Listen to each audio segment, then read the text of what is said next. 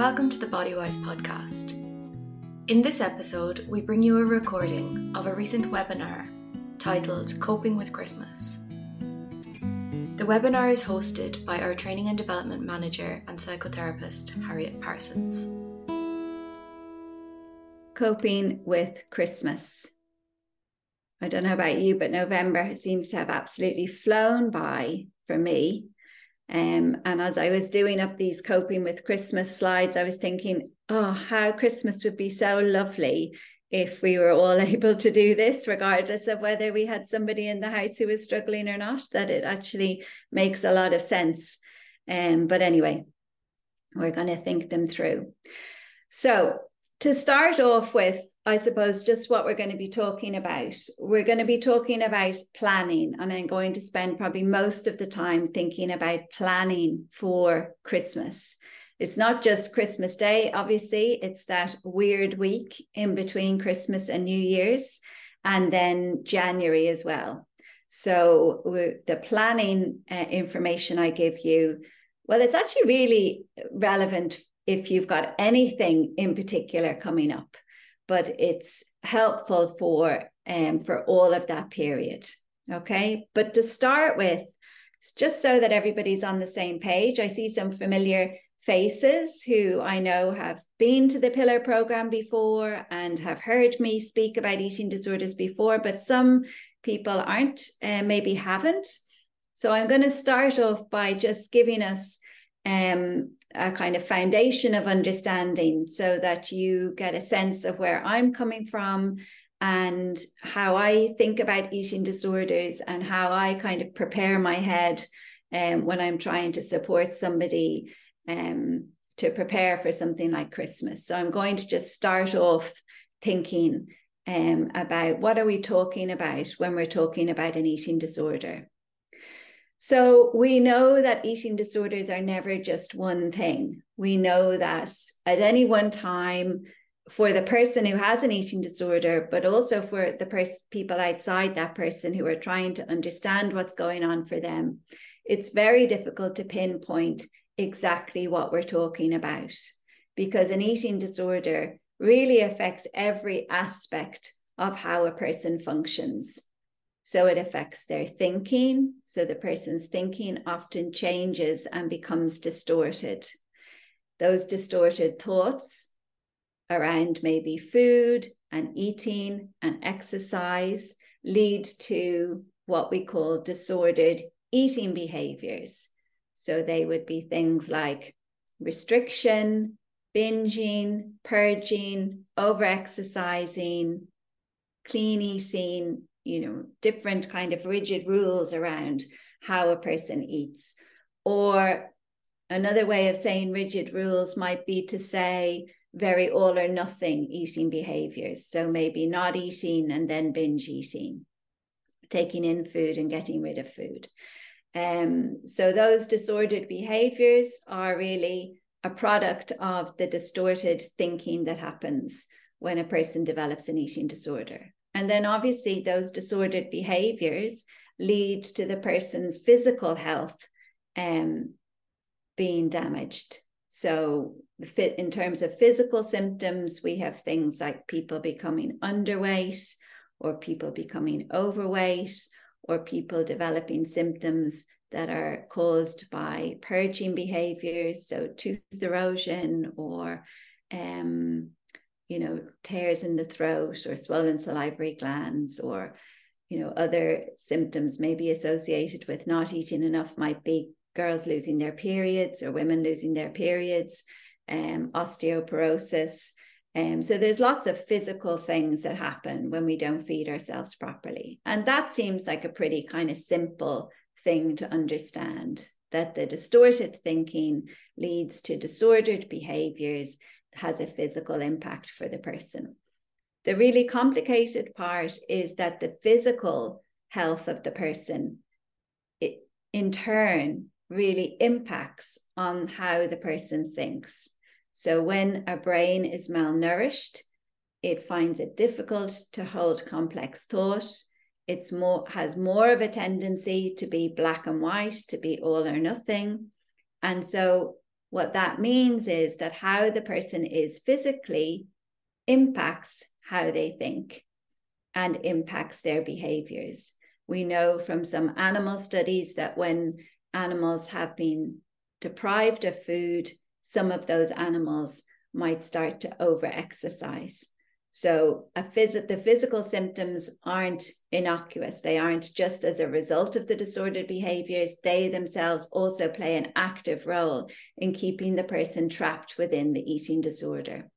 And then, of course, you know, eating disorders might seem to be about food and weight, but really they're about how the person is feeling and the person's sense of self, how they feel about themselves. So we can't leave out the emotional aspect of an eating disorder.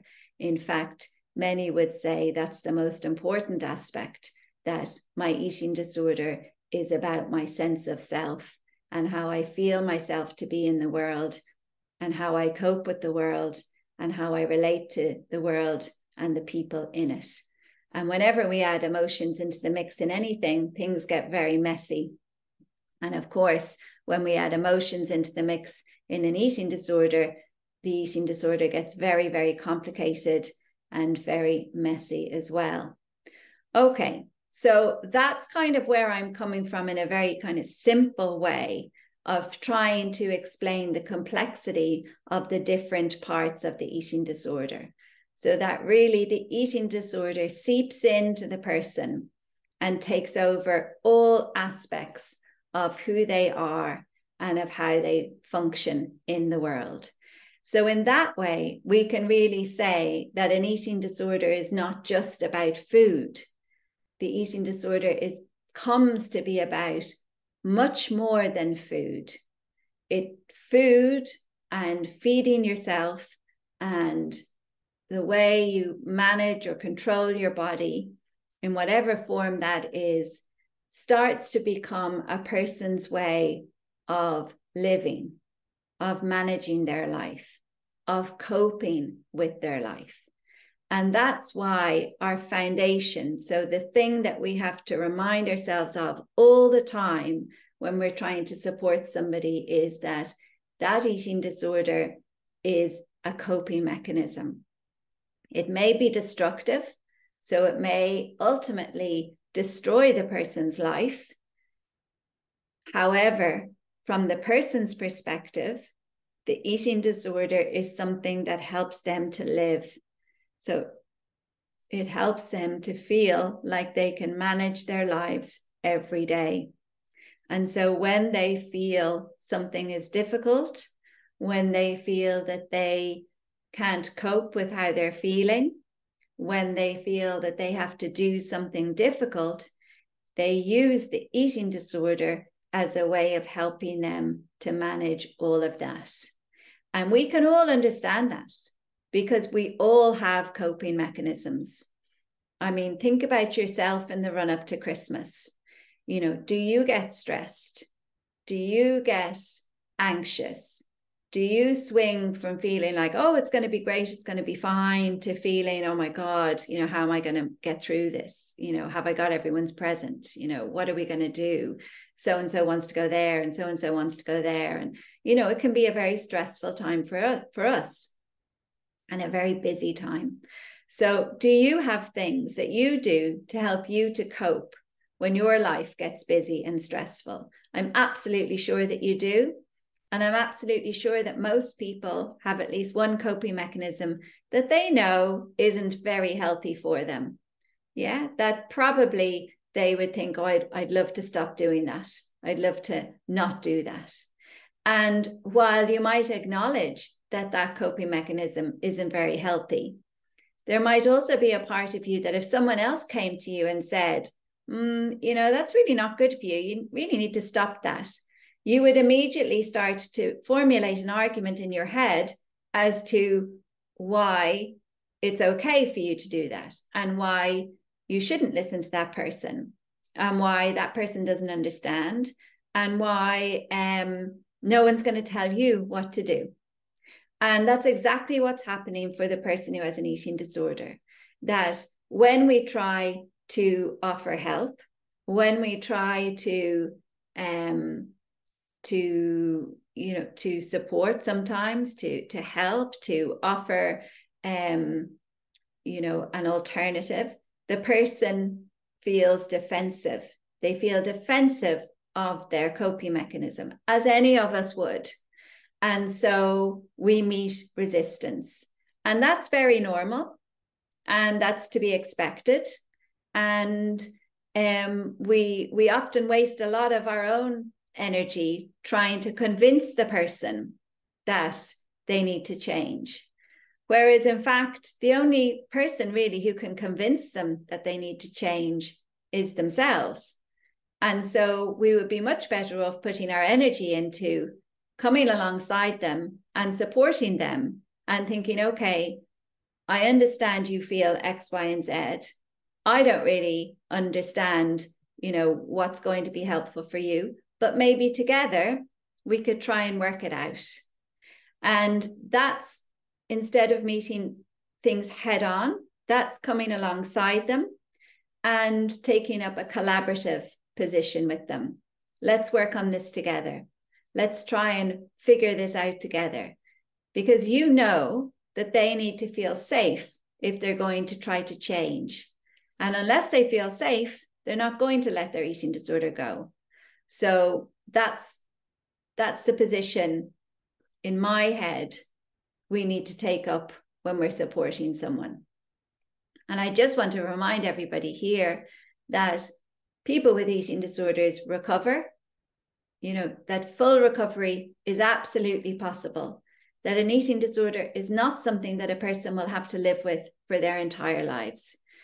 And so when we're thinking about Christmas, I want to remind you that it might be like this this Christmas. It might be like this for a few Christmases. Um, unfortunately, for some people, it might be like this for many Christmases, but that things will change. And that even though this Christmas might be hard, it might take a lot of planning, there might be moments where you think this is all too much. It's not going to always be like this. A person can recover and people do recover. So I want you to remember that as we go through. Um, another way, so we've said that an eating disorder is a coping mechanism. Another way of describing that is to think of an eating disorder as a functional illness. So it's an illness. We know that it's an illness. Okay. It's a very serious illness. Um, it has huge risk associated with it. I'm sorry, I spelled that wrong there. But it is an illness, and the illness functions for the person. By that, I mean the illness does something for them. So when we say it's a coping mechanism, we can say that the function of the eating disorder is to help the person to cope in different ways. And on the pillar program, you will remember me saying that when you're supporting someone, it's not necessarily about becoming an expert at eating disorders per se. The focus needs to be on you becoming an expert at your person's eating disorder. And also for people with eating disorders, for them also to really get to know how their eating disorder functions for them. So, what does it do for you? How does it work as a way of making you feel a bit better? So I have a few Christmas examples here. So for example, if I I'll follow my eating disorder perfectly so I can relax at Christmas. Yeah, so that's a function. It functions to help the person relax. They think, well, if I follow my eating disorder and its rules perfectly, then I will be able to relax at Christmas. Okay. Um, I'm worried I'll eat too much at Christmas. So I'm going to restrict now. Yeah. So that the function of that is to help the person feel calm in the weeks running up to Christmas because they know they're kind of banking um, eating for Christmas Day. So that if on Christmas Day, either they want to or they feel that they're going to have to eat more than usual, they will have created um, space for that. Yeah, they will have banked up restriction. Another example is I want everyone to be happy for Christmas. So I'm going to make sure that everyone is happy. And I'm going to make sure of that by trying to control everything. Okay. And that might, you know, come out in being very rigid in the weeks coming up to Christmas and being super sensitive to how everyone is feeling and trying to make everybody happy and thinking about I'm going to buy the best present. You know, I can't just buy eh, the first present I think of. It has to be really personal. Maybe I'm going to make everybody's Christmas presents. Maybe I'm going to put so much effort in that everyone will know how much I love them and how much I know them. And that present is going to signify all of that. Like that's a kind of perfectionist thing. And that's about trying to guarantee that everyone will be happy. Okay. So, in that way, the eating disorder is functioning to help the person feel safe and feel like they, they know how to make everybody happy. All right. So, there are just a couple of examples. So, we have the eating disorder as a coping mechanism, we have the eating disorder as a functional illness. Another idea is to remember that the eating disorder behavior, so the disordered eating behaviors in an eating disorder are compulsive. And that's what the difference is between just normal disordered eating and an eating disorder. So we tip from normal disordered eating into something that's an eating disorder when the disordered eating behavior is compulsive. When a behavior is compulsive, it means that the person doesn't feel like they have a choice about doing it or not. So when this stress is building and the person is using their eating disorder as a way of coping, they're not going to feel like they have a choice about using those disordered eating behaviors. They're going to think, I have to follow my rules or else everything else is going to fall apart a compulsive behavior can feel like there's something inside you making you do it. And the person might think, I don't know why I'm doing this, but I just know that I have to do it. There is no conscious thought involved in a compulsive behavior. So the person might find themselves being rigid or might find themselves purging regularly or binging regularly. And every time they do it, they might think, why am I doing this? I promised myself I wouldn't do this. Why am I doing this? So they don't even feel like they're making a choice about doing it. They almost find themselves doing it. And in the moment with a compulsive behavior, it's practically impossible to stop it. And that's why this planning part is so important. But the thought a person might have was, I'm never going to do this again. I'm not going to do this tomorrow. I may have done it today, but I'm not going to do it tomorrow. Yeah. And that's that feeling that I haven't been able to stop it now, but I'm going to try, I'm going to stop it tomorrow. Okay. So if you think of the disordered eating behavior as something that's compulsive, something that the person isn't making a choice about, something that the person feels compelled to do, we can have more empathy for it. We can empathize with the, the feeling that the person has that they don't know how not to do it. Okay, so we have the coping mechanism idea, we have the functional illness idea, and we think of the behavior as something compulsive, something that we need to empathize with, that we don't need to criticize, that we don't need to be disappointed with the person because they're doing it, that we don't get angry with the person because they're doing it. It's compulsive if they had a choice about it, they wouldn't do it. Okay. The other idea that we often look at in Pillar is the metaphor of the person drowning in a river. Yeah.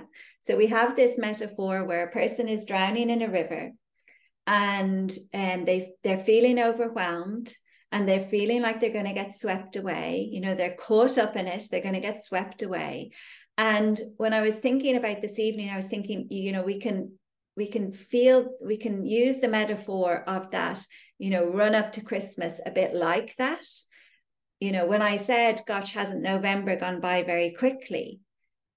A person not only with an eating disorder, anybody can feel like they're getting swept along in this Christmas buzz, in this Christmas stress, in this demands around Christmas. And we can all feel overwhelmed.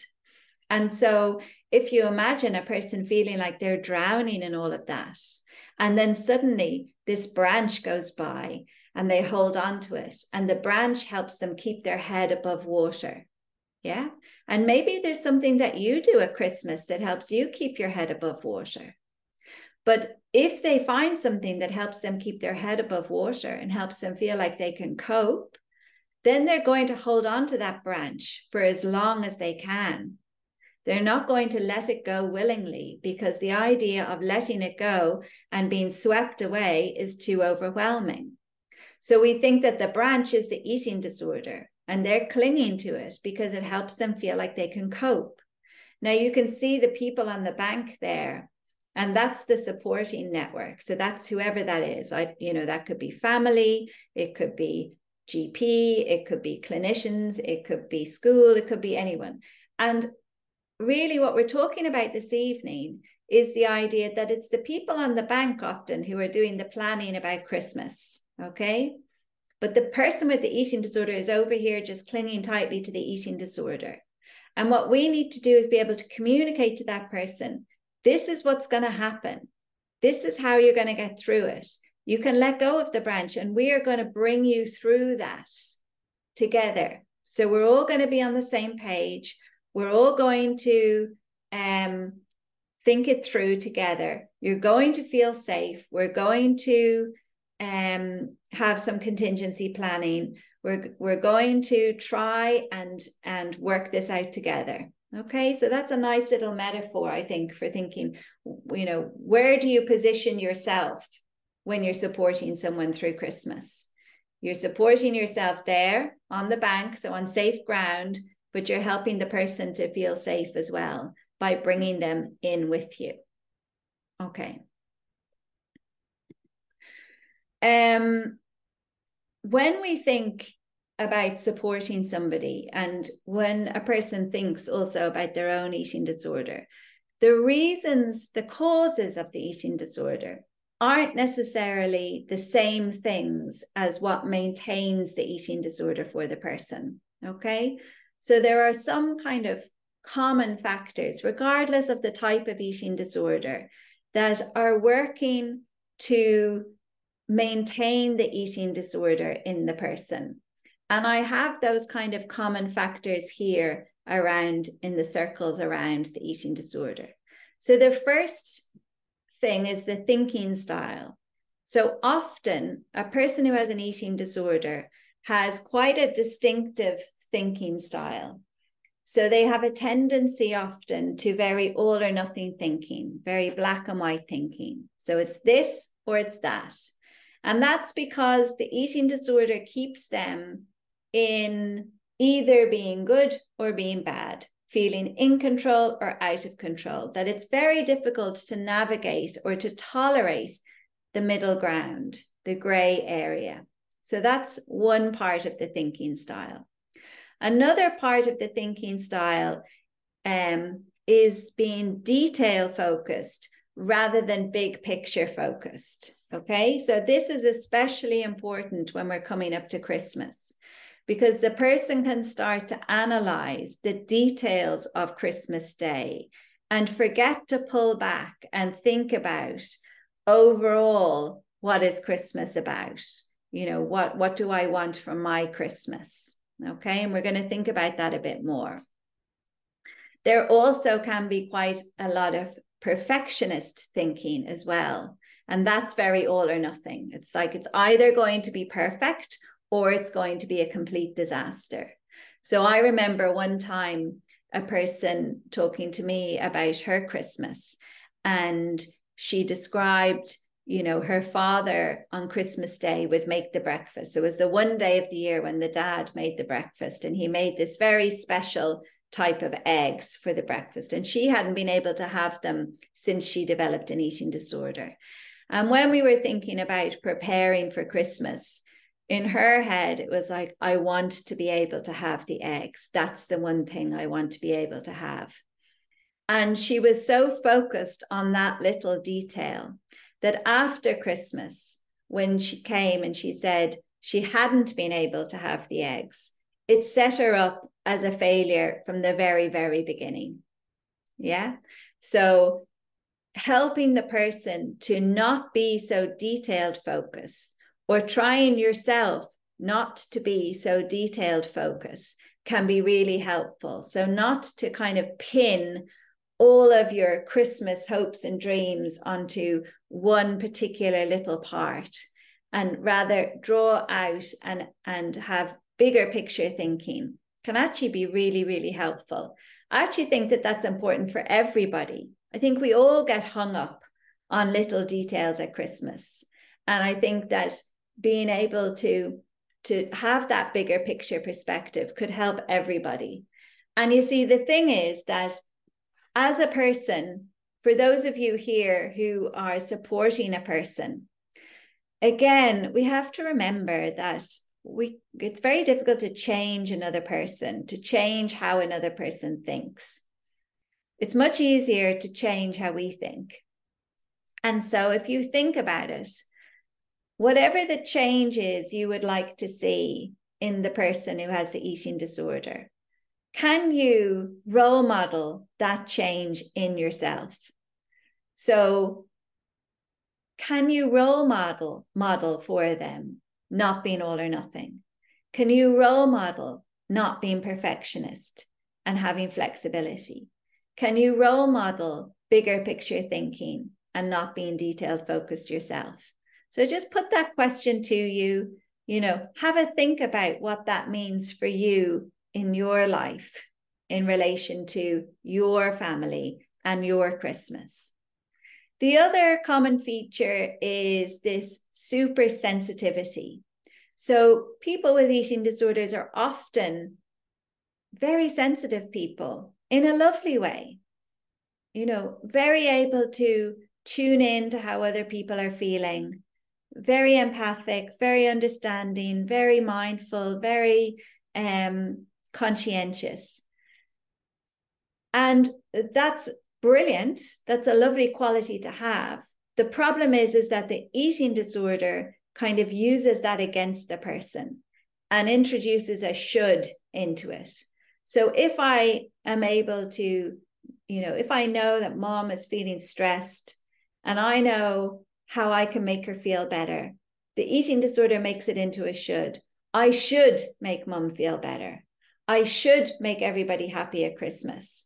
Therefore, if everybody, if if not everyone is happy at Christmas, it's my fault. Yeah. So it kind of turns it on its head for a person and makes them feel that they are responsible for making sure everyone else is feeling okay. So that's one part of that sensitivity. Another part of that is being very sensitive to their own feelings. So, to how you're feeling yourself.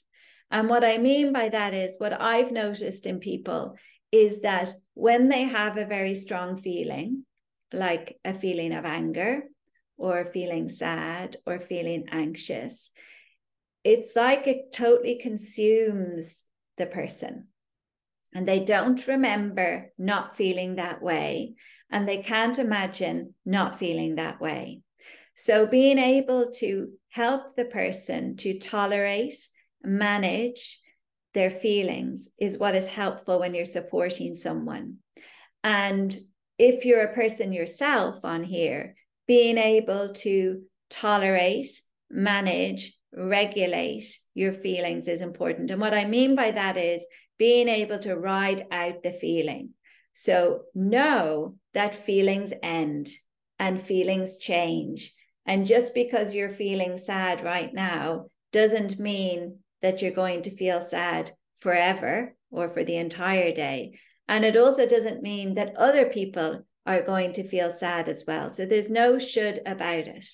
So we need to be very clear about the boundary between our feelings and other people's feelings.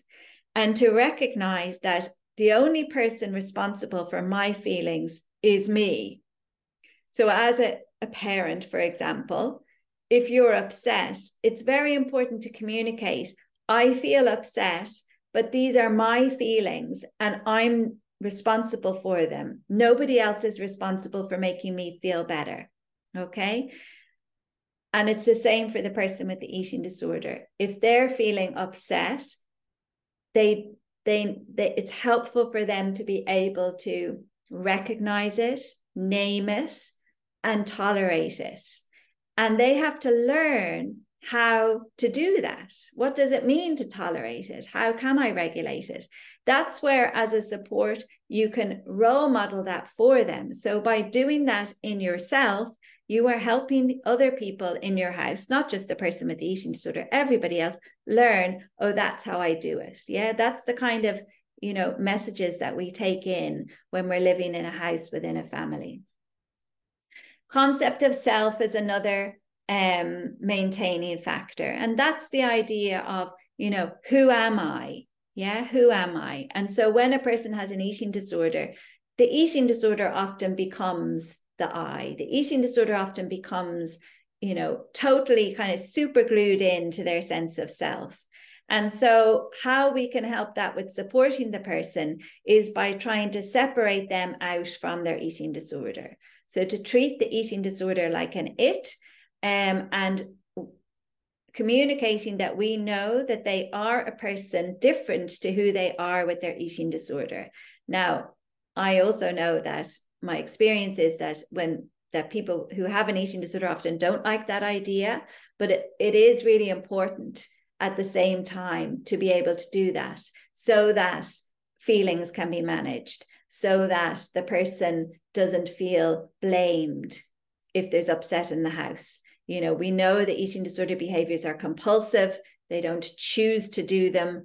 Um, and that concept of self is very important. And then the other maintaining factor is this inter, is interpersonal relationships. And that basically means that when an eating disorder comes into a house, um, you know, accommodations are made, um, things change and things change within the dynamics of relationships as well. And so often, with the best intentions, some of the dynamics that start to unfold and get embedded and start to repeat and repeat and repeat actually aren't that helpful um, for helping the person to let go of their eating disorder. And so that's why it's important to kind of look at that as well. So basically, then, what we have is the person with the eating disorder getting more and more anxious in the run up to Christmas. And probably everybody getting more and more anxious. So there's probably a lot of anxiety in the house. We have a person who's incredibly sensitive and sensitive to success and failure. Is Christmas going to be good or is it going to be bad? A person who's detail focused, who has this tendency to all or nothing thinking. So, thinking through tiny bits of the day, maybe memories from last Christmas, from Christmas past, from the best Christmas. Um, and probably everybody in the house has a has a tendency to these kind of thought patterns and feelings. And then the person with the eating disorder, of course, is usually on high alert because they have an eating disorder and they know that everyone around them wants them to change. And they're constantly trying to you know not disappoint everybody by not changing but also trying to satisfy the eating disorder in their head. So they're very split. And as a consequence they feel very de- defensive and very resistant and so this is the person that we're trying to help that we're trying to um, support in the run up to christmas during christmas and after christmas so that's where I'm coming from. I just wanted everyone to be clear where I was coming from before I get into some more practical information. Okay. So going forward, we're going to keep two things to the fore. We're going to keep the idea that the eating disorder is a coping mechanism and the idea that the eating disorder is separate to the person. So that's what I have in my head when I'm thinking, okay, what is helpful when we're planning for Christmas? Okay, so let's think about planning. So, in the run up to Christmas, the person may start anticipating Christmas way in advance. So, I don't know whether um, I'm sure everybody noticed that um, before Halloween, there were selection boxes and there were um, chocolate boxes and things like that in the shop, supermarkets. Yeah. Um, it's the start of Christmas is happening earlier and earlier every year. So it is in our heads, isn't it?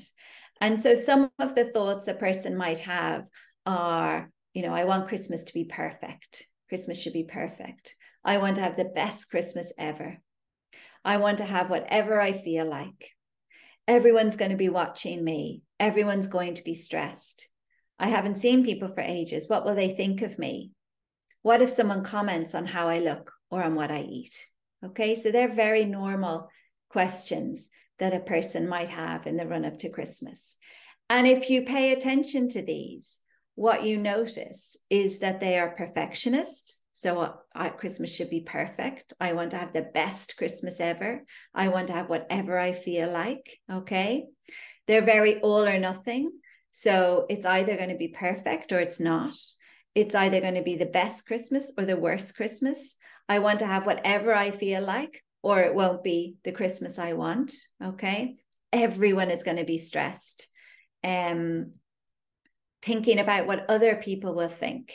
Yeah. So um I haven't seen people for ages. What will they think of me? What if someone comments on me? What if someone comments on what I'm eating?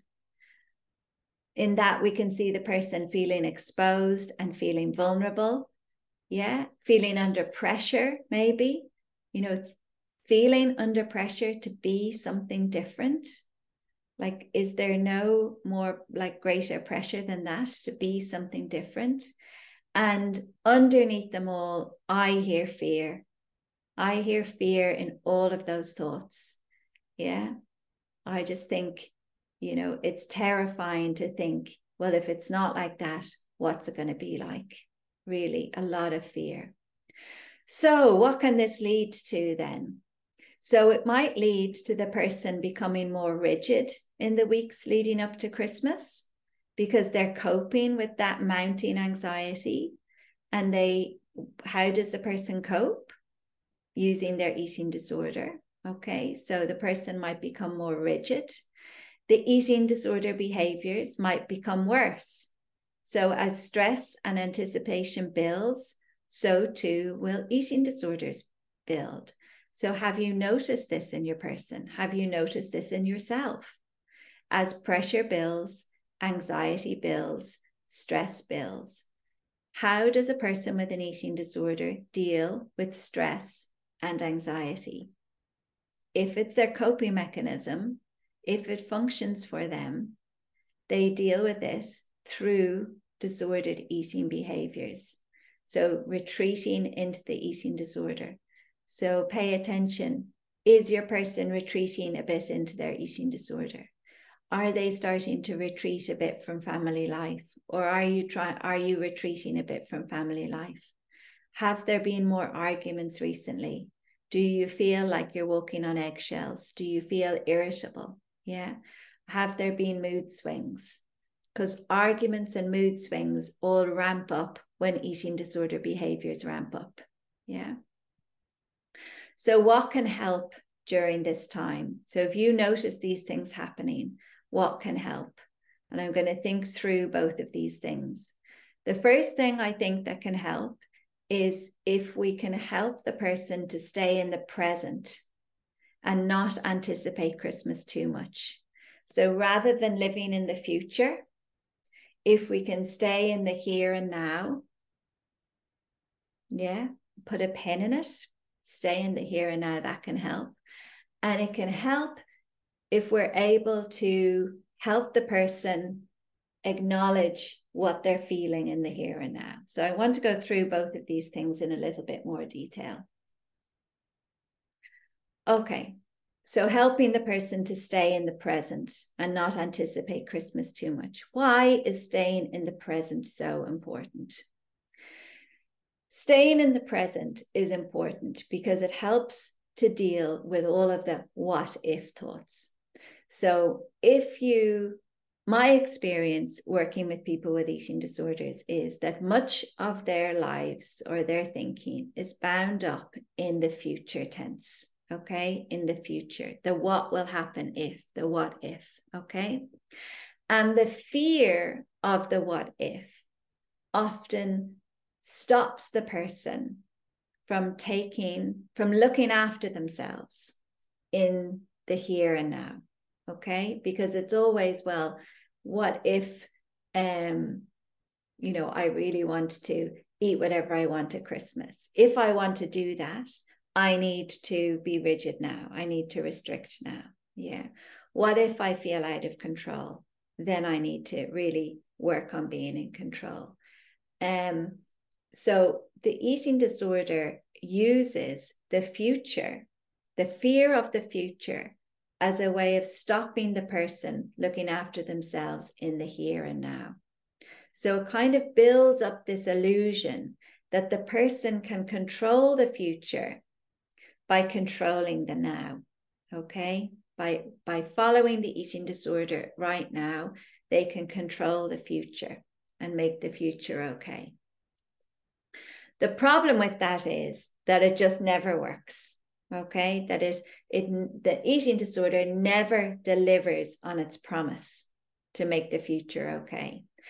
My experience is that when people do this, that by the time they get to Christmas, um, they're too stuck in their eating disorder again to make a change. Like the girl who wanted to eat the, her dad's breakfast.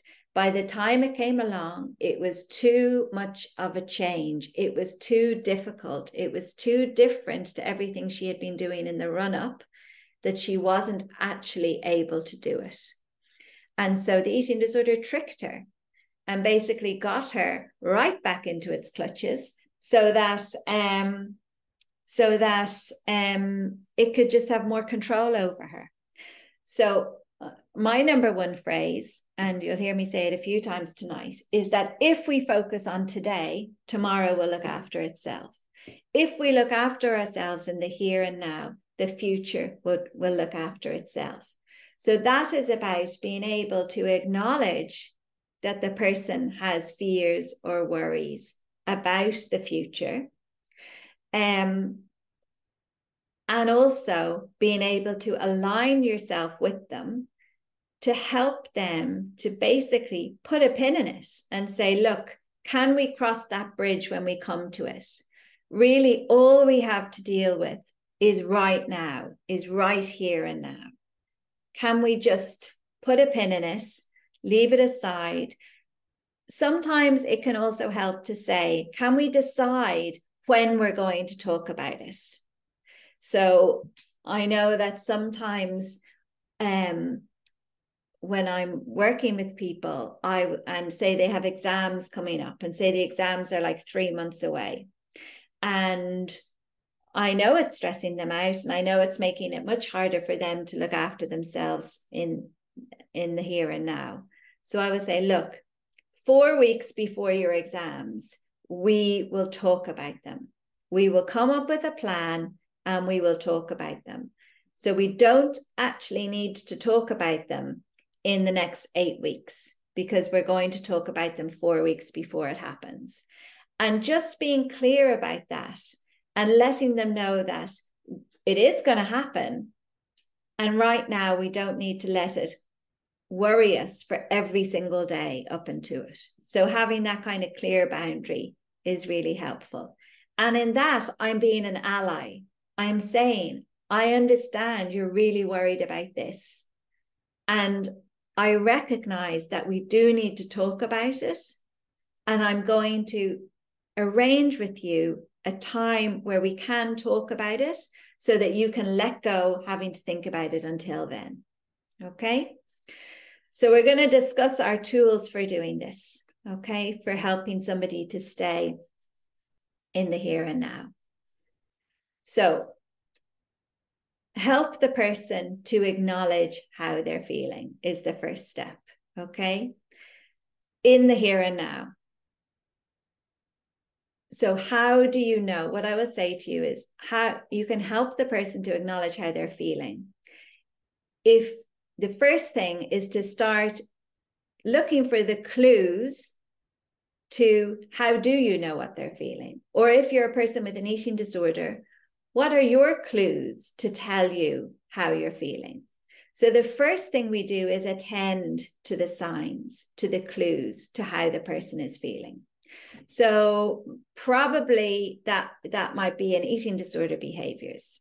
Um, are they engaging in more eating disorder behaviors? Have they become more rigid? Have they dropped a snack? Are they being more um, more um, focused on you know amounts and what and cutting out little bites here and there?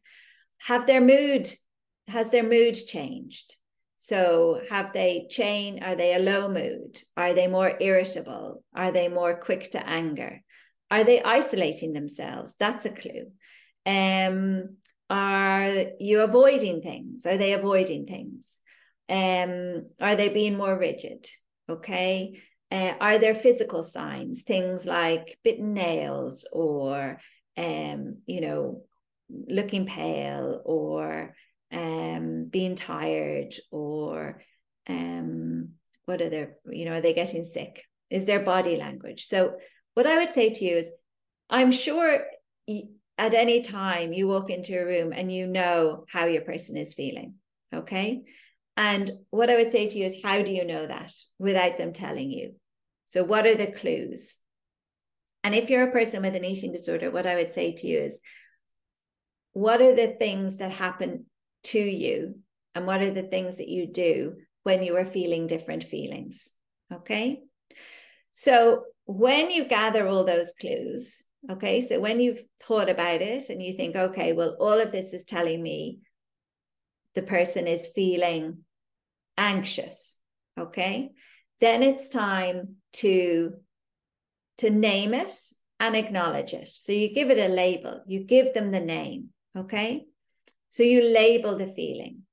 Now, so for example, I've got an example there. I'm worried about you because you seem really anxious these days. I've noticed you're more rigid, that you've avoided get togethers, and you're isolating yourself at home. Okay. So that that's a, a guess I'm guessing that they're anxious from all of those clues. Okay. So don't worry if you guess wrong because the person will tell you, no, I'm not feeling anxious. I'm feeling sad or whatever. So it doesn't matter. It's about giving a name, labeling the feeling. Okay. And then we want to validate the feeling. And this is about becoming a, their ally. Okay. We want to validate them. We want to show them that we empathize with the feeling that we un- we're trying to understand and we can understand why they might be feeling that way. So when we validate the feeling we use the word because. So i can understand you might be feeling anxious because christmas is coming and it's a really stressful time okay? So you use the word because. So what does this do when you're able to do this so when you're able to calmly, you know, think about what what are the clues that you're seeing, calmly be able to express to them what you're guessing they're feeling. When you're able to validate that for them and say, look, I can really understand why you might be feeling that way because it shows that you are, well, it shows you're making an effort. It shows that you're supporting them it allows you to connect with the person. Okay. And it allows an acknowledgement of the feeling that's being coped with through the eating disorder. Okay. And if you're a person with an eating disorder and you're thinking this through, in relation to yourself, what that is, is you're attending to what's going on in your body and with your behaviors. You are being able to give those things you're experiencing a name. Yeah. So I am anxious. I am worried. I am afraid. Validating it for yourself. So being able to think, okay, it makes sense that I'm feeling that way because, yeah. And then the final part of that is, is the helping part. It's the soothing part. So if your person is anxious, how do you soothe them? If you're anxious, how do you soothe yourself? If your person is angry, how what's soothing for that? Okay. If you're angry, how do you be kind to yourself in that? If they're sad, what ha- what helps them to feel a bit better? Um, if they're feeling ashamed, how can you soothe that? So, really take time to think it through. Okay. Think it through yourself. Remember that if you're a person with an eating disorder, you know yourself best. And if you're a parent here, you know the person best. Okay. So you know when you're feeling a certain way, what helps you to feel a bit better. And you also have lots of practice if you're supporting someone in helping them to manage or to soothe a certain feeling. Yeah. So don't forget that. You have loads of knowledge about your person. And I really want you not to feel afraid of that, but to feel you can do this. Okay. You are able to do this. It is not difficult. You're probably doing it all the time. And I'm just putting other words on it. Okay. So this is about aligning yourself with the person in the here and now. And that helps them to not race forward into the future. Yeah. And rely on their eating disorders to cope. Because if you're able to help them manage the feeling in the here and now through this process, they're less likely to need their eating disorder to manage it in that moment. So that is supportive. So you're not telling them what to do. You're not changing how they feel. You are bravely being able to tolerate your loved one's feeling. Now, that's really difficult. It's very easy for me to do this with another person's loved one because I'm not emotionally attached to them. When it's your your own loved one, you feel it in yourself. You feel their feeling. When they're anxious, you feel anxious. When they're sad, you feel sad. And that's why role modeling, managing your own feelings is so important for them. But also putting a framework on it like this allows you a little bit of distance from it. It gives you some kind of framework to follow to really think how can i do this in a helpful way where i'm not right in it with them but i am beside them i'm aligning myself with them okay i hope that makes sense so using this framework to acknowledge different fe- difficult feelings helps to bring them out into the open in a safe way and that helps them to be coped with in a way that isn't the eating disorder. It helps you to connect and support in the moment. And if you are a person with an eating disorder, can you do this for yourself? And can you help yourself stay in the present moment? Okay. So if you look after yourself in the here and now, the future will look after itself. So we have to remember that people who have an eating disorder often find it hard to know how they're feeling and they find it hard to express their feelings. So sometimes we need to help them to do that. We need to figure out how they're feeling from their behaviors, and we need to start this conversation to be able to connect with them.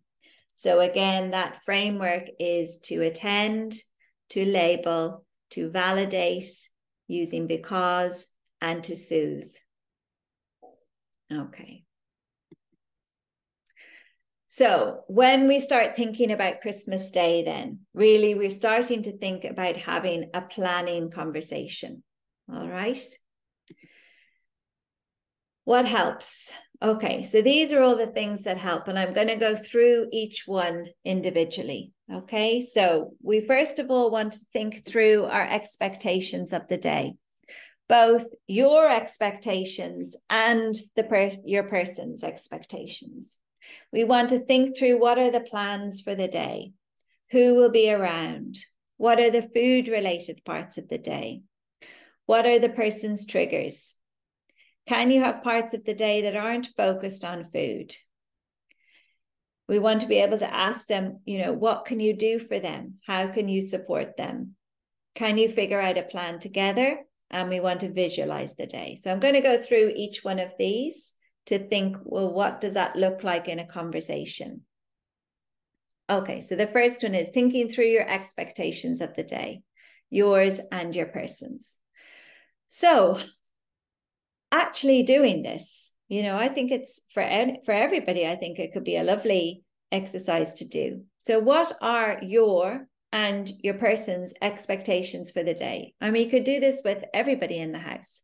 Name them all. So, write them all out. Get them all out there. Okay. And this would be like the ideal list. So everyone's expectations and probably everybody's expectations are really, really high. Okay. But we want to get them all out into the air so that we can see them for what they are. Okay. And if they're very, um, you know, high kind of unrealistic expectations that everybody in the house is going to have the exact ideal Christmas that they want, um, we kind of need to know that. We need to name that. Okay. Now, think about this question What to you is the most important part of the day? If you could ensure that one part of the day goes how you wish, what would that be? So, when you talk to people about Christmas, there's always one thing about Christmas that they love. And that could be different for everybody in the house when you're planning Christmas with a person with an eating disorder, it's helpful to know that because of that perfectionist and all or nothing thinking. Okay. So if there's just one part of the day, what would that be? So for some people, that may might be I love the morning. I love the breakfast. I love it when dad gets up and makes the breakfast. I love um, going into the neighbors. I love um, when everything's done and we sit down and we put the movie on and it's all relaxed and all the presents are gone, done and all of that. It might be, oh, I love Christmas pudding. It might be, I love um, the meal and doing the table. So everybody will have different parts of the day that for them symbolizes this is what Christmas is about. And we need to know what that is okay? So that our expectations will be realistic okay? Because we won't be able to meet everybody's expectations for every part of the day. But hopefully we can try and have realistic expectations and we can try and include one thing that everybody loves in that christmas day okay so, doing this exercise allows us to know what, at the very least, is everyone's main expectation. And when you've done that, you can think about whether it's realistic or not. Okay, so you want to get it all out into the open. Um, who's going to be around and what are the plans for the day? So include in this conversation what the plan, you know, what have a conversation about what the plans are for the day. So thinking through what's going to happen, you know, from when we wake up, what time are we waking up, what's happening in the morning, what's happening in the mid morning, what's happening in the afternoon, what's happening in the evening. You know, what are the things that are going to happen on Christmas Day? Who is coming when? Who will be around when? Where are we eating? And um, what parts are we mixing for? When will we be home? What, you know, all the little bits, because they're all the little bits that the person with the eating disorder might be worrying about. Okay. What are the timings for the day? So, you know, timings can shift and change on the day as well. So we need to include in that some flexibility, but just generally, what are the timings for the day? What is everyone's commitments for the day? So, do you have a commitment to go and visit relatives? Is there a commitment that relatives will come to you? Are, is there an expectation that you will be going into the neighbors or into friends or whatever? Yeah. Who's going to be around? So, you want to think all of those things out so that everybody is clear about what the plans are. Okay then what is happening with food on the day? So when we're thinking about you know, the food parts of the day. I suppose for lots of people with an eating disorder, they will eat according to a schedule or according to a routine. Okay. And, you know, they need to do that. Um, regular eating is is a really important part of, you know, letting the eating disorder go. Um, and any hiccup in that regular eating routine can have a knock on effect and make things very difficult for the person. So, what I would always suggest is that you think about what your person's eating routine is like, and then you try to map it on to what the plan is for Christmas Day. So, where is their regular eating routine going to map onto Christmas Day? So, in terms of morning and breakfast and mid morning snack, and afternoon lunch, dinner, evening snack. Okay. So think about the person's eating routine and think about how it might fit into the plans for Christmas Day. If it's going to be disrupted, how can you help them think that through? So remember that with that all or nothing thinking and that detail focused thinking, um, you know, it's very likely that there might be a rule that um, if I don't have my breakfast by nine, I'm not having my breakfast. Um, I need to have my snack at 11, you know, I need to have my lunch at whatever time. So that is going to need, you're going to need to think that through for Christmas Day and think through, well, what are the differences between their normal eating routine and then the plans for Christmas Day? Now, if it is very different, you'll have to make the assessment as to whether your person is in a place where they can try to have more flexibility. Or maybe what's really important for them is that they stick to the routine and that the Christmas Day plans shift around their eating routine. And that's why I say, remember that it's not always going to be like this, but maybe it needs to be like this in the beginning. So if, for example, your person usually has dinner in the evening, but on Christmas Day, that dinner is in the middle of the day. You need to think about well, what are the options for coping with that?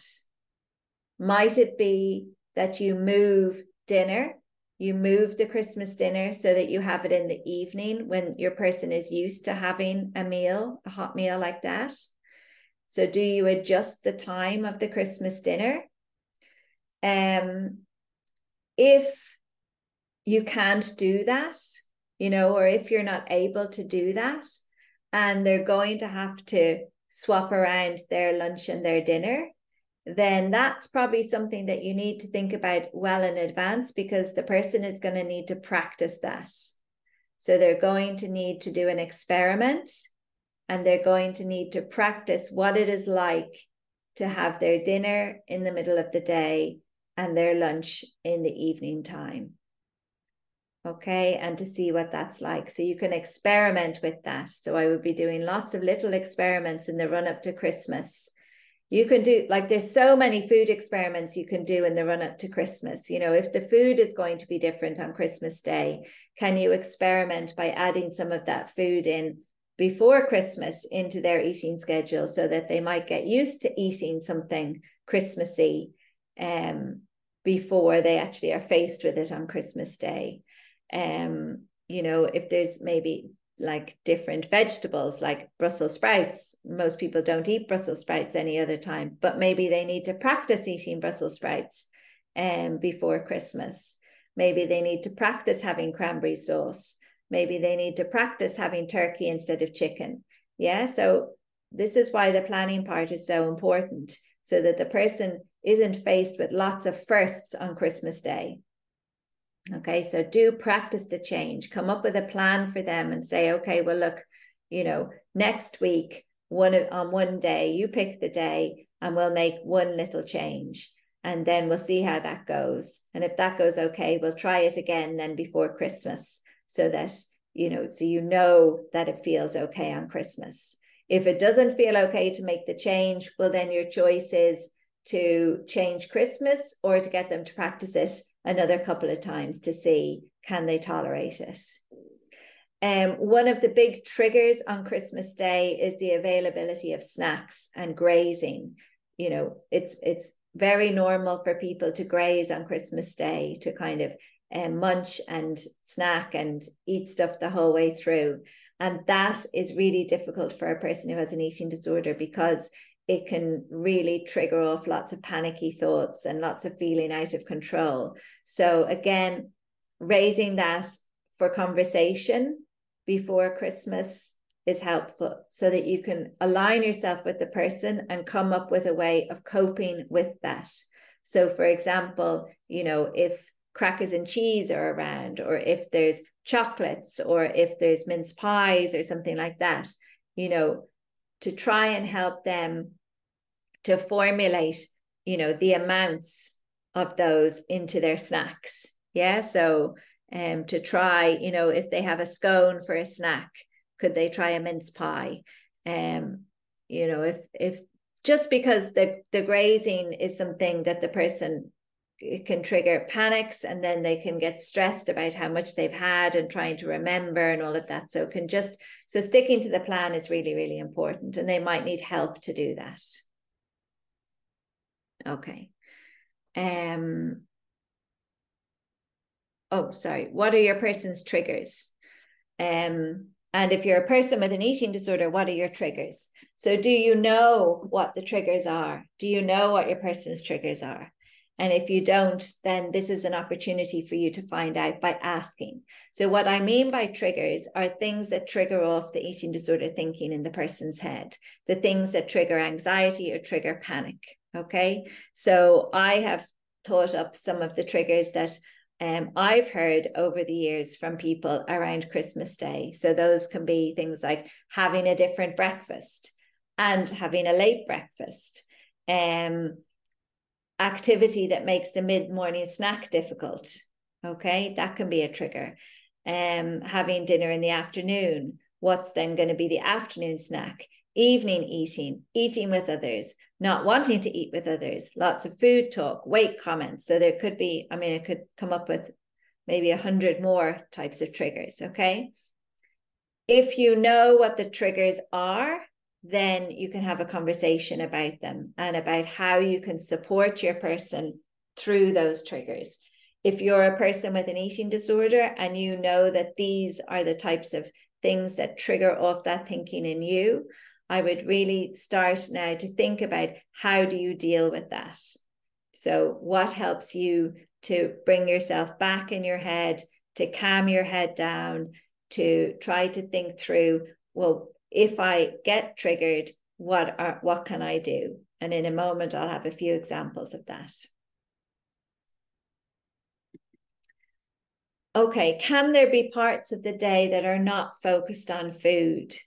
I think this is a lovely idea because um, I I heard it from somebody who had an eating disorder and how she was coping at Christmas and um, she said you know it's i just love if there were some parts of the day that didn't involve food and eating.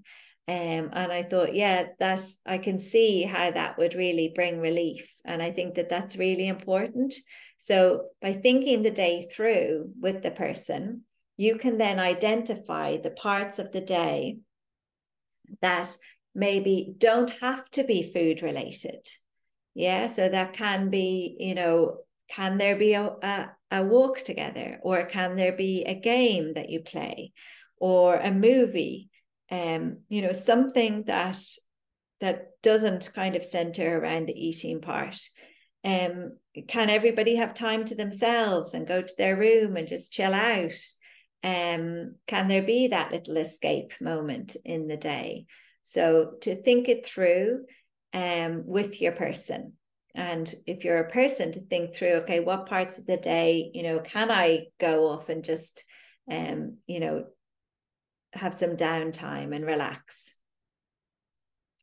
Um, if it feels like there's not really going to be scope during the day for there not to be a food related part, well, then can you make that? Can you decide that certain parts of the day are not going to be food related. Um, you know, can Christmas be about other stuff other than all of the food? Yeah. And I suppose we kind of take that for granted a bit. But again, we have to remember that the person with the eating disorder is going to be highly sensitive to all the food things. And with that tendency to being all or nothing in their head and very detail focused, it's going to be very present in their mind, all the food part of it.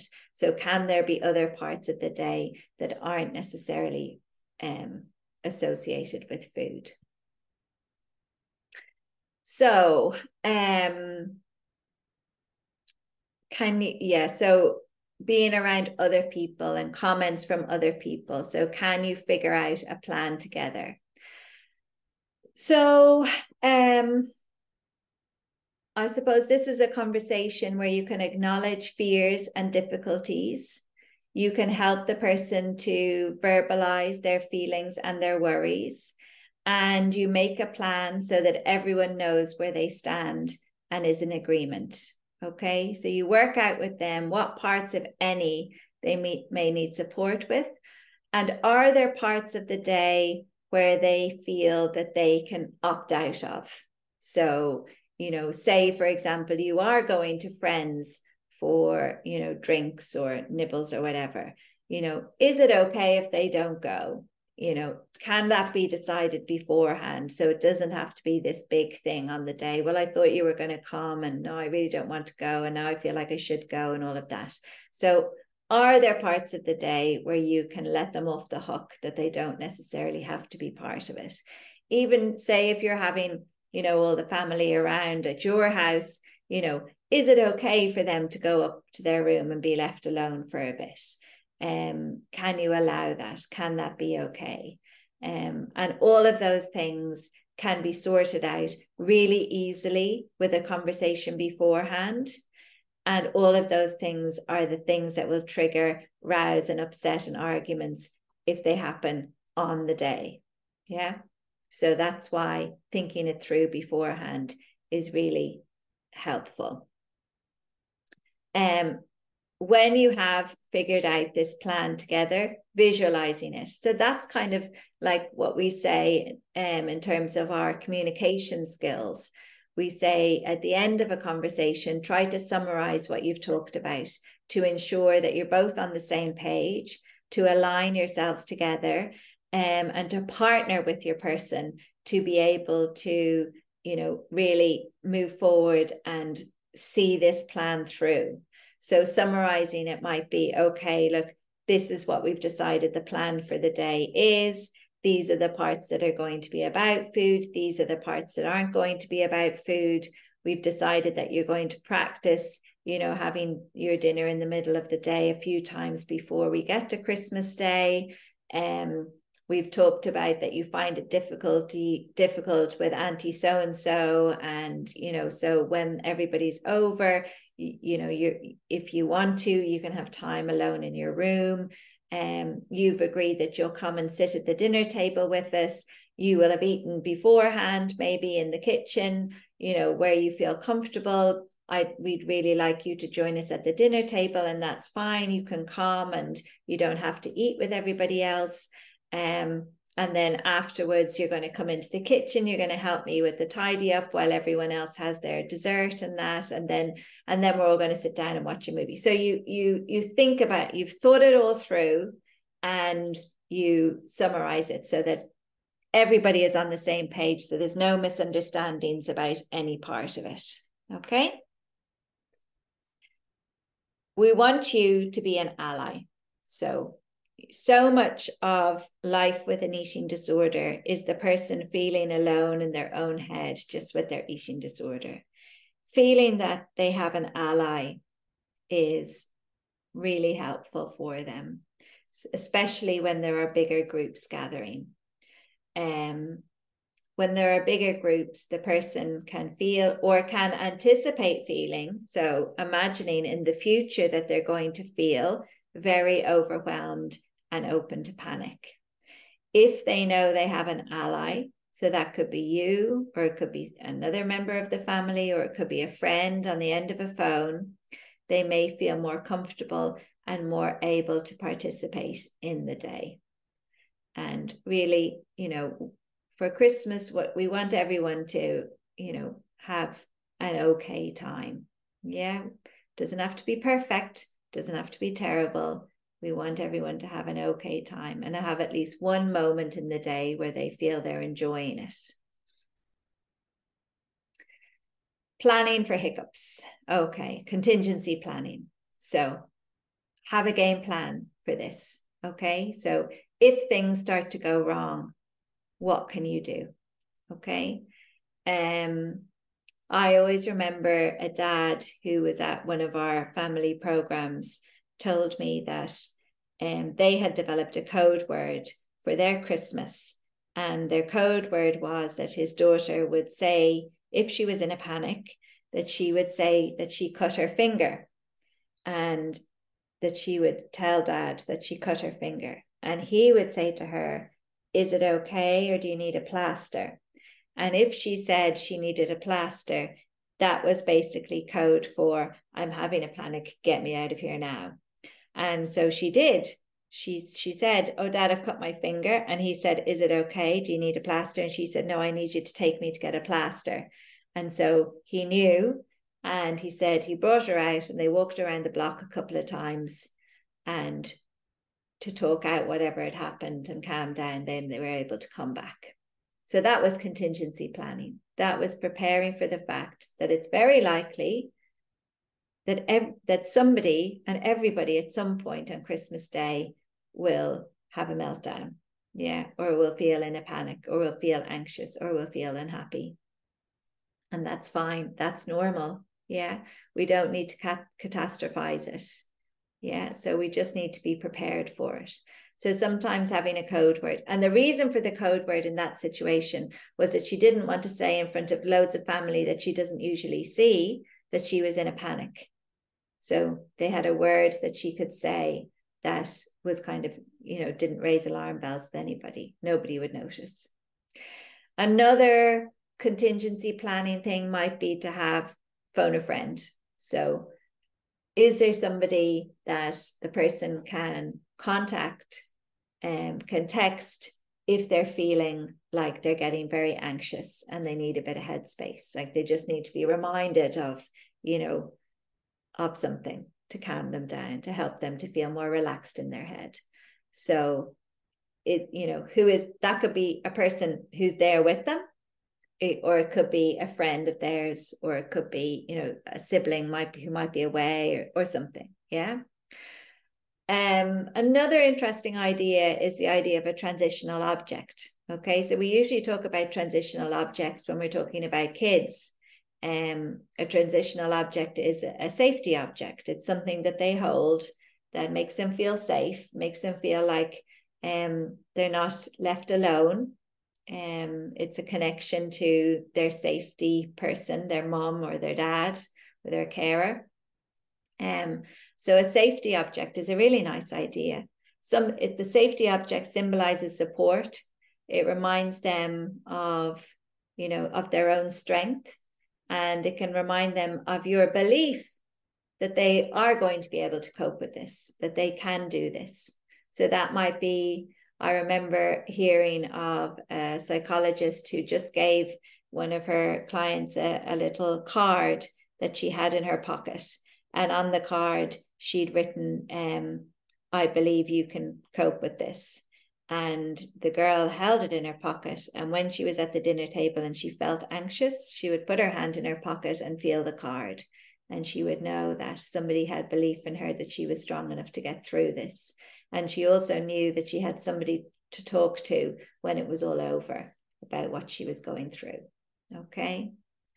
Um there are other kind of grounding techniques that can be helpful. So breathing um you know that if if somebody is starting to panic that that you know breathe in for what is it breathe in for three hold for four breathe out for six or i think that's yeah you anyway deep breathing it it's like a reset button for um for the panic for the panic button in your head. It helps you to really calm down. You have to do at least five breaths um, for it to work. So you breathe in, you hold, and then you breathe out slowly.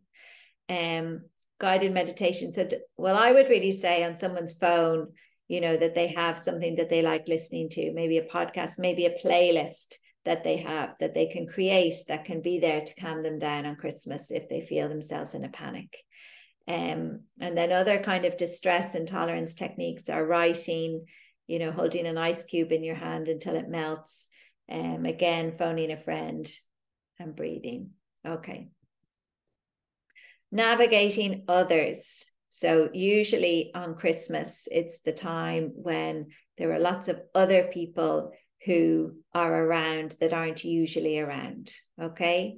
So, there may be lots of people that the person doesn't see very often around them at Christmas. And while always well intentioned, sometimes people can comment on a person's appearance. It's very, you know, we do it all the time. Um, and so, you know, we can never ensure, we can never absolutely make sure that nobody will make a comment, you know, either on the person's appearance, on what the person is eating, on exercise or what they're eating or weight or any of those things. So we can never make sure of that. But if it's possible, um, do ask, like if it's possible to ask people not to comment, then try to do that. Um, and to be able to frame it as it's more supportive if you don't comment, if you just ask, How are you? So often, if you tell people that it'd be more supportive for you to do this rather than that they might remember it more than just saying you know please don't comment on food or whatever okay okay so we have thought it all through we have um, come up with some contingency plans we have practiced for the day in terms of changing meals and foods and things like that and now we get to christmas day so, what is important? That we follow the plan. Yeah. So that in as best as we can, we follow the plan. And then as a supporter, there's a bit of a balancing act between trying not to be helicoptering around the person. So being there, but not letting them feel like they're doing it all on their own, isolated. Okay if there is a plan beforehand that everybody has agreed to, that everybody is aware of, then hopefully they won't feel like they have to cope with it all on their own if, you know, mom and dad are distracted cooking or whatever, or if somebody's having a row or whatever. Yeah. That, um, that, you know, they will feel that they are part of this day, that they have had you know, a say that they are part of the day, that um, you know, they they they are some way in charge of it as well. They have agency in it. Okay. And that is really helpful for the control part of the eating disorder because the eating disorder hates not being in control. So you can support by helping the person to stay in the here and now. So during Christmas Day, you know, if there's that moment where they think, but what if, what if, what if? Again, being able to say, okay, look, we'll talk about that tomorrow. Right now, this is what we're doing. So to try and keep them in the here and now, to remind them, look, we'll worry about tomorrow, tomorrow. Right now, we just have to get through today. So if you look after yourself today, the future will look after itself. So trying to keep them in the present, in the moment. Okay.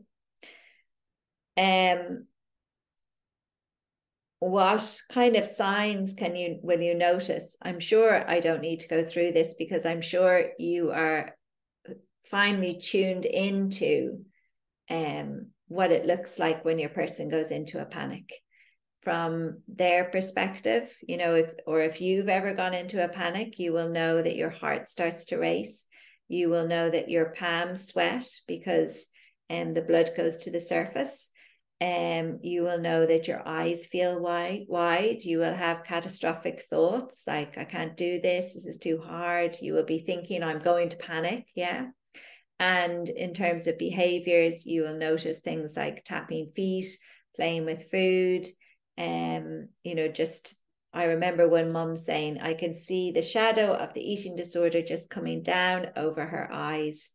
Um, so again, being able to pay attention means that you can be you can support. And again, if you're able to pay attention and identify the feeling that the person is having from your clues, then you will have a better idea of how to soothe that for them. Okay. Now, on Christmas Day, you might be doing a million different things. So maybe it's too much for you to take on the responsibility of being on, you know, uh, on um, call for noticing if your loved one is having a panic. So that's where you need to work together as a team with other people. Yeah. So that other people can step in when you need to step out. And that's a really important learning experience, both for you, but also for your person, so that they understand that, you know, it's not just you who's the support, that other people are able to do that. Okay. In the end, well, we have to remember that Christmas Day is only one day yeah that that it is one day and it finishes very quickly okay and it's very normal to feel a sense of anticlimax at the end of christmas day isn't it everyone can feel that sense of deflation at the end of the day so for a person who is detailed focus and who is sensitive to extreme feelings this means that they have a tendency to focus, to think back on the day and focus in on one part of the day. And usually it will be the part of the day that they didn't enjoy, that they felt most anxious about. And that part of the day will color the whole day for them. Okay. So you can help them again by role modeling bigger picture thinking for them. And what I mean by that is it's by reflecting and summarizing the whole day, acknowledging the good parts, the difficult parts, the boring parts, the tricky parts, the embarrassing parts, the annoying parts. Yeah. All of the different parts of the day. So that they have something to counteract that detail focused thinking in their head. Okay. I I I'm the complaints officer for my son. So whenever I go home, I put my complaints officer hat on and I say, okay, come on, give me all the complaints. And he lists out all of the complaints from his entire day. No matter what we're doing, there's always the complaints. And one day he said to me, he said, you know, mom, um, I it's not that good things don't happen. It's just that um I can't think of them so I just have all the the bad things that happen and I want to tell you those. And I said to him, okay, well, you know, would it be helpful for me to try and help you remember the good parts after you've got all the bad parts off your chest? And he was like, yeah, that would be helpful. So now I put on my complaints officer hat, take all the complaints, take it off and say, okay, so what else happened? Yeah. So for him, he just wouldn't even think of telling me the good parts of the day. He just needs to tell me the bad parts. And that's that kind of detailed focus, tendency towards being anxious, that kind of, you know, everything is awful, everything is colored by this one thing. And he needs reminding that there are other parts and that it's okay also to focus on those parts. All right. So that can be really helpful. Look, in any situation when you're supporting somebody, that can be really helpful. Um, affirmations. So we know the difficulty with praise, yeah, when we're supporting somebody with an eating disorder, that um, often praise can trigger the eating disorder thoughts. Okay. And often we have to be really careful about how we praise. So there is a really helpful idea in this word affirmations. Now, I don't mean affirmations like all is well in my world or, you know, I I am always on time, easily and effortlessly, you know, ones that we would have read about in Feel the Fear and Do It Anyway, or all of those kind of self-help books. These affirmations are you are affirming the, the qualities that you see your person displaying.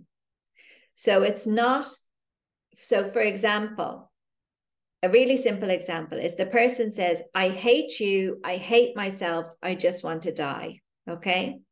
Now, if we focus on the content of what that person has said, it's very difficult for us to bring out anything positive if we focus on the fact that they have said something to us and told us how they are feeling in a very honest way, we can take out the positive in that. So we can say, oh, look, I really appreciate you telling me that when you're feeling, you know, so when you're feeling so bad right now. Okay. So it's the the affirmations focus on um, the qualities rather than the result Okay. So for I get I thought up a couple of examples here. You were very worried about Christmas Day and you showed such strength getting through it. Okay. So regardless of what happened, yeah, it might have all like not gone to plan and it might have they might have ended up, you know, in tears, not able to eat anything or whatever. It doesn't matter. They were very worried about it and they got through it. So they showed such strength getting through it. I know you find it difficult eating with others, and you showed how determined you are by trying. So maybe they weren't able to get to the table and eat food with everyone else, but maybe they were planning to up until that moment. So, regardless of whether they did it or not, that doesn't matter. They showed determination in trying. Okay. I'm so proud of the courage you showed when you were able to be with us for some of the day. Now, that might have been just the movie at the end of the day. They might have not been able to join in in anything else. But the courage they showed to be able to come downstairs for five minutes, maybe just to get a present or to give a present, amazing, amazing. Okay, so we want to really plant seeds that we see the effort and that we are trying to understand how difficult it is for the person. I could see how hard you tried all day, and I'm proud that you looked after yourself by taking time out when you needed it. So maybe they disappeared, and maybe you noticed that they had gone. Yeah. So you want to tell them, look, I saw how hard you were trying, and you looked after yourself by going away and having time on your own. Yeah. And I could see you doing that. So you see, in those situations, it doesn't matter how Christmas Day panned out. What mattered was the trying part, the look after looking after themselves, the determination. Okay. We could say these things to ourselves as well, you know, not tie our sense of Christmas being a success to how whether everyone enjoyed it or not. Yeah. Rather tie it to did we put a lot of work into it? Yeah. Did we think about everybody else? Did we think about ourselves? You know, did we did we try and get on with auntie so and so? Did we, you know, whatever it is. Yeah. Affirmations. So, role model bigger picture thinking by acknowledging it all. So, every part of it. Post Christmas, then. So, the day after can be more difficult. Okay. So, it's a bit like finishing exams. Yeah. So, that post exam period, post Christmas, can be really difficult. So, all of the tips on coping with the day can apply for the days following Christmas and for that awful week between Christmas and New Year when we set ourselves up with loads of shoulds and I'm going to do X, Y, and Z, and we just end up not getting out of the house most of the time. Okay. So, especially about keeping routines in place in that week. Yeah, so really try to work hard to think through that week and plan that week out and follow through on the plan. We have to remember that people internalize their eating disorders. So if they lapse or if things don't go as planned, they can feel that it's their fault. Okay. So we need to be clear that they are not their eating disorder. And that if you have a lapse, that is what you're doing there is you are returning to use your eating disorder to cope. And when you think about, well, why did that happen? You can learn from it. So there's really valuable lessons in lapses. And everybody lapses. Everybody does. Lapsing is part of letting go. The person has to go back to go forward. So we have to frame a lapse as something to learn from. Okay. When a person with an eating disorder has um, feels has an they so sorry when a person has an eating disorder they can feel a lot of shame in how they behave remember they're compulsive behaviors the person actually doesn't choose to do them they feel compelled to do them so, as a supporter, it's important to communicate that you understand that this isn't the person's choice or their fault. They are not a bad person, and you are here to help and support them. And if you are a person with an eating disorder, again, to say to yourself, I'm not a bad person. You know, if I could choose not to do this and not to live this way, you would. It's just that the eating disorder is in your head telling you the exact opposite. Okay. Um, so this week between Christmas and New Year can be very difficult. Routines change. There's often lots of different people around. So all of these same tips apply. So think the days through, try to help the person stick to their normal eating routine, have balance between planning and having free time. And again, think about what parts of that week can the person opt out of and what parts can they be part of. Try to reframe situations to pull out the positives. Focus on what you want to see more of and ignore the things you don't want to see more of. Yeah. So if a person lapses into disordered eating behaviors, okay, so they've done that. There's no point in getting into a conversation, big conversation about that what you want to focus is on the fact that they you know went for a walk with somebody or they did something different or they tried something different. So really when you're supporting like on an ongoing basis when you're supporting someone with an eating disorder you give energy to the things you want to see more of and you don't to the things you don't want to see. Yeah so like we don't want to have conversations about food weight and shape do we they're boring. So we just, you know, we want to talk about other things. We want to try and expand life and not um, let food, weight, and shape and exercise take over life. January, then, diet talk. So it's really hard to avoid diet talk in January. Um, being aware that the person can find it extremely difficult is a start. Yeah. So being aware of it in the first place, and then you can help them to cope with it. So for yourself, be aware of your own self, of your own language around your own eating and your own eating behaviors. In as much as you can, try to avoid diet talk or changing your own eating behaviors significantly. Yeah, because remember, the person will be very sensitive to that. Um, uh, you know, yeah, they're very sensitive to that. New Year's resolutions, I think, are a huge trap that the eating disorder sets for people. Um, we often don't think about it, but it can be a trap to make a person feel like a failure in January. Um, so remember, a person who has a tendency towards being perfectionist and all or nothing might set themselves really, you know, really hard goals for New Year's resolutions. Okay. Really setting themselves up for a fall.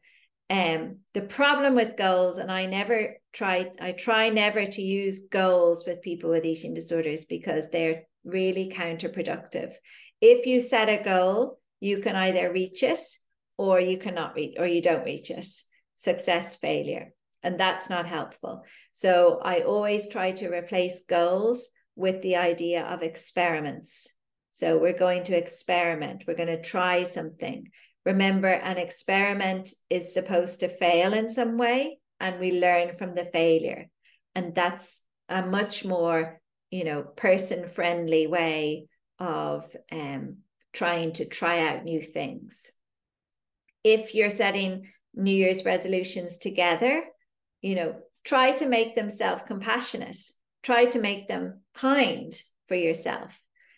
Try not to have any shoulds in them try to make them realistic and experimental. Okay, that's all I would say about that.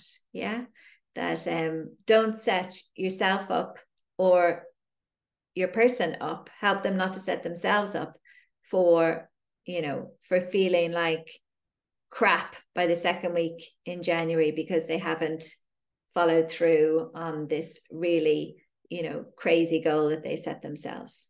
Yeah. So um try to make goals compassionate, no shoulds, ensure they're realistic, and treat them as experiments that can be flexible and can change. And remember to be kind to yourself too. So you need to role model being kind to yourself for the person with an eating disorder. You want them to be kind to themselves. So it's important that you are kind to yourself as well. And that brings our webinar to a close. For more information and support, please visit www.bodywhys.ie. Thank you for listening.